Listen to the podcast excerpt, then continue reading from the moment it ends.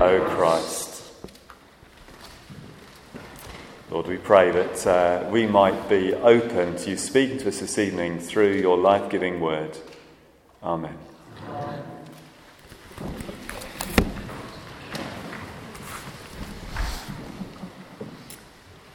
I'm actually majoring on the passage from Acts 3 this evening, so you may wish to turn to it. Acts 3, verses 11 to 21. That's on page 1104. And what an incredible transformation we see in Peter, Simon Peter. The Peter we see in Acts 3 is a very different person from the one we left behind in the Gospels. In the Gospel accounts, Peter is portrayed as impetuous and cocky and unreliable and a bit flaky and mouthy and a bit of a loose cannon. The occasional flash of inspiration, but it's probably best to give him a wide berth. How on earth did Jesus put up with him? But as we meet him here in Acts chapter 3, we find a man who is self-assured, even a dose of humility, confidence, and something has happened to him, and he is a new man. The last we saw of him before Jesus' death, of course, he was weeping bitterly in the temple courtyard, having denied his master 3 times, broken and hopeless. But now, nothing's going to stop him, and he's standing up and preaching to the crowd. I just want to pick up on 3 factors in Peter's transformation which have equal relevance to us 2,000 years on. The 3 R's, arising out of a further R, the resurrection. Revelation, restoration, and refreshment. First of all, revelation. How many times, I wonder, did Jesus tell his disciples that he would suffer and die and 3 days later be raised to life? He reminded his disciples on many occasions. Let's just have a look at Mark's Gospel. This is why you've got the Bibles in front of you, particularly tonight. If you turn to Mark chapter 8, first of all, Mark chapter 8, verse 31. So page 1022. We're going to rattle through these, but they're in pretty much consecutive chapters. Mark 8:31. He then began to teach them that the Son of Man must suffer many things and be rejected by the elders, chief priests and teachers of the law, and that he must be killed and after 3 days rise again. He spoke plainly about this, and Peter took him aside and began to rebuke him. Good old Peter. Next chapter, chapter 9, verses 7 to 10. To the end of the passage, part of the Transfiguration story. Verse 9, Jesus gave them orders not to tell anyone what they had seen until the Son of Man had risen from the dead. They kept the matter to themselves, discussing what rising from the dead meant. Understandable, I think. They weren't particularly anticipating anything spectacular like that. Later on in the chapter, verses 31, 32... He said to them, the Son of Man is going to be betrayed into human hands. People will kill him, and after 3 days he will rise. But they did not understand what he meant and were afraid to ask him about it. Turn over the page, chapter 10, verses 33 and 34. We're going up to Jerusalem, he said, and the Son of Man will be betrayed to the chief priests and teachers of the law. They will condemn him to death and will hand him over to the Gentiles, who will mock him and spit on him, flog him and kill him. 3 days later, he will rise. A few verses later, chapter 10, verse 45, even the Son of Man did not come to be served, but to serve, and to give his life as a ransom for many. Again, hinting at the crucifixion. A couple pages further on, Mark chapter 14, verse 21. The Son of Man will go just as it is written about him. But woe to that man who betrays the Son of Man. It would be better for him if he had not been born. And then a few verses later, verse 27, 28, you will all fall away, Jesus told them. For it is written, I will strike the shepherd and the sheep will be scattered. But after I have risen, I will go ahead of you into Galilee. And there's good old Peter, right on cue, declaring, even if all fall away, I will not.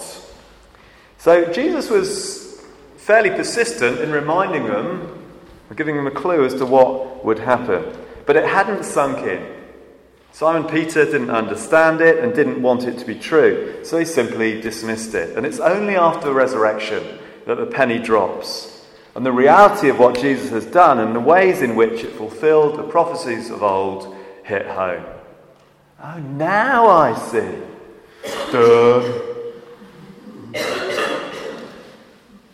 And it's because of this revelation that he's able to stand up and preach with confidence. There are echoes of Jesus' words from Luke 24 verse 44 in Peter's words in Acts 3:18 when he speaks of the way in which all that Jesus had done fulfilled the law of the prophets, or the words of the prophets and the Old Testament. But it's not just because of revelation, it's also down to his restoration. It's difficult to imagine, isn't it, more of a contrast between broken, weeping Peter in the temple courtyard and confident, rejuvenated Peter in Solomon's colonnade.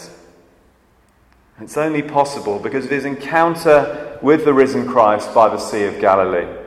That awkward encounter where 3 times Jesus asks him, "Do you love me? Simon, son of John, do you love me?" And he's reminded 3 times of his abject failure. But Jesus' questions aren't ones to condemn him. They're a means to restore him. And instead of berating him for his failings, he commissions him for service. Feed my lambs. Take care of my sheep.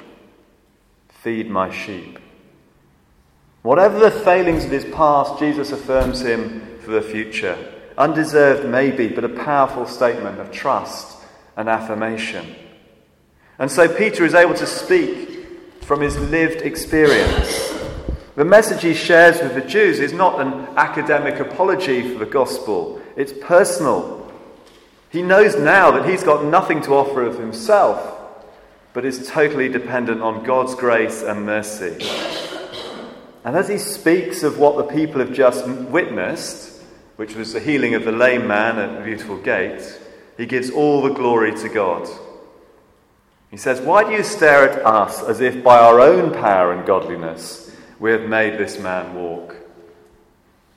I think the Peter of old would probably be grasping a bit of credit for himself. But there's a further reason why Peter can stand so confidently before the crowd. It's the revelation, the restoration, but also the refreshment. And so in Acts 3 verse 19... he says to the crowd, "Repent then and turn to God so that your sins may be wiped out, that times of refreshing may come from the Lord." And Peter, along with the expanding group of Jesus' followers, have just experienced refreshing like no other as the Spirit has been poured out upon them at Pentecost. They've been given a fresh boldness in speaking out the good news, doing so fearlessly despite the ever-present threat of persecution and rejection. It had been in the power of the Spirit that Jesus himself had resisted all the temptations thrown at him in the desert, temptations to compromise and go his own way. And now in the power of the same Spirit, Peter and the other disciples had resisted the temptation to hide away and to keep the good news to themselves. And so if we're to be confident witnesses to the resurrection, we'll need to take these 3 R's on board for ourselves. Revelation. It's quite easy for us to mouth the words of the Creed week by week, to sing well-known hymns and pay lip service to the truths of the gospel. But it's only through revelation of the extent of God's love and his truth, the truth of his word, that faith becomes real. I wonder when you first really appreciated that Jesus had died for you, that your sins could be forgiven. How did that change your perspective and approach to life? Maybe you need a fresh revelation of God's love for you. Such revelation is a gift from God. 10 days or so ago, I was at Hazelmere doing our Easter youth camp, and we had a lad in our small group, must have been 17, 18 years old, lovely guy, from a Christian family, name of Michael. His dad's a minister, poor lad. He knows it all, he can quote the Bible at you, he's bright, he's insightful, but he stands back from the gospel. At this point in time, he's not willing or able to accept it as relevant to him. And no amount of persuasive argument will bring him to faith. My prayer is for a revelation of God, that the Spirit will just show him. And to recognise his need of God. That's a breakthrough that only God can bring about. May we too have a fresh revelation of God's love for us. And then what do we know of God's restoration? I think we have to become painfully aware of our own inadequacies before we can truly know God's restoration. Perhaps not the verbal denial of Simon Peter, but a recognition nonetheless that we've made our own choices which have sometimes pushed Jesus to the margins and that we have gone our own way. And Jesus not only calls us back, but offers that complete forgiveness and that fresh commissioning to his service. As we read at the beginning of Romans 8, there is now no condemnation for those who are in Christ. And then there's his refreshing, a fresh touch of his Holy Spirit that energises us like a fresh shovel of coal in a steam engine's boiler room. It might come at a conference, it might come in a service here, it might come as we're sitting at home in communion with God. But God longs for us to experience the reality of his presence day by day, his refreshing presence which will encourage us and embolden us and attune us to his voice. If we're to be resurrection people, we must surely be recipients of revelation, of restoration, and of refreshment, that we might share the message of hope in word and action wherever God has placed us day by day. And so let's be still for a few moments and just reflect in the quietness. Let's reflect on the reality of God's message and what it means to us, his revelation, the revelation of his love, of his mercy, of his grace.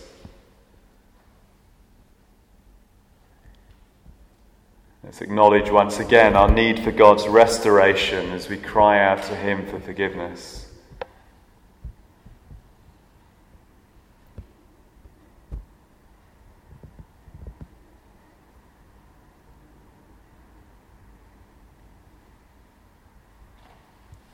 Let's reflect on how much we desire that refreshing, a refreshing that comes through a fresh encounter with God's Spirit.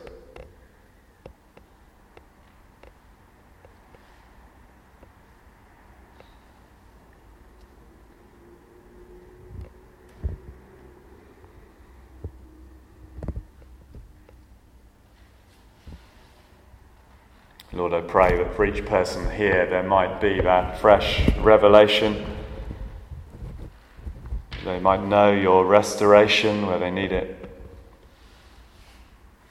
And that you might bring your refreshing. Lord, we thank you that in these weeks we can focus on your resurrection life. But we don't want that just to be for a few weeks, Lord. We want it to be an everyday experience. So meet us, we pray. And just as Simon Peter was transformed, so might we experience your transformation. That we might be emboldened in our life and witness for you. In Jesus' name, amen. Amen.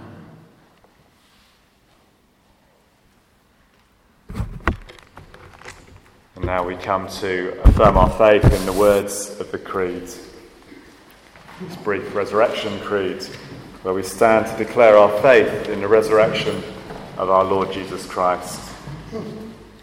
Christ died for our sins in accordance with the Scriptures.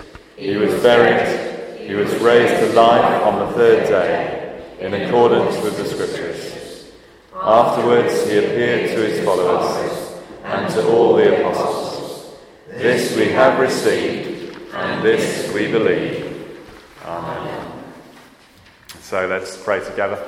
Peter's going to lead us in our intercessions.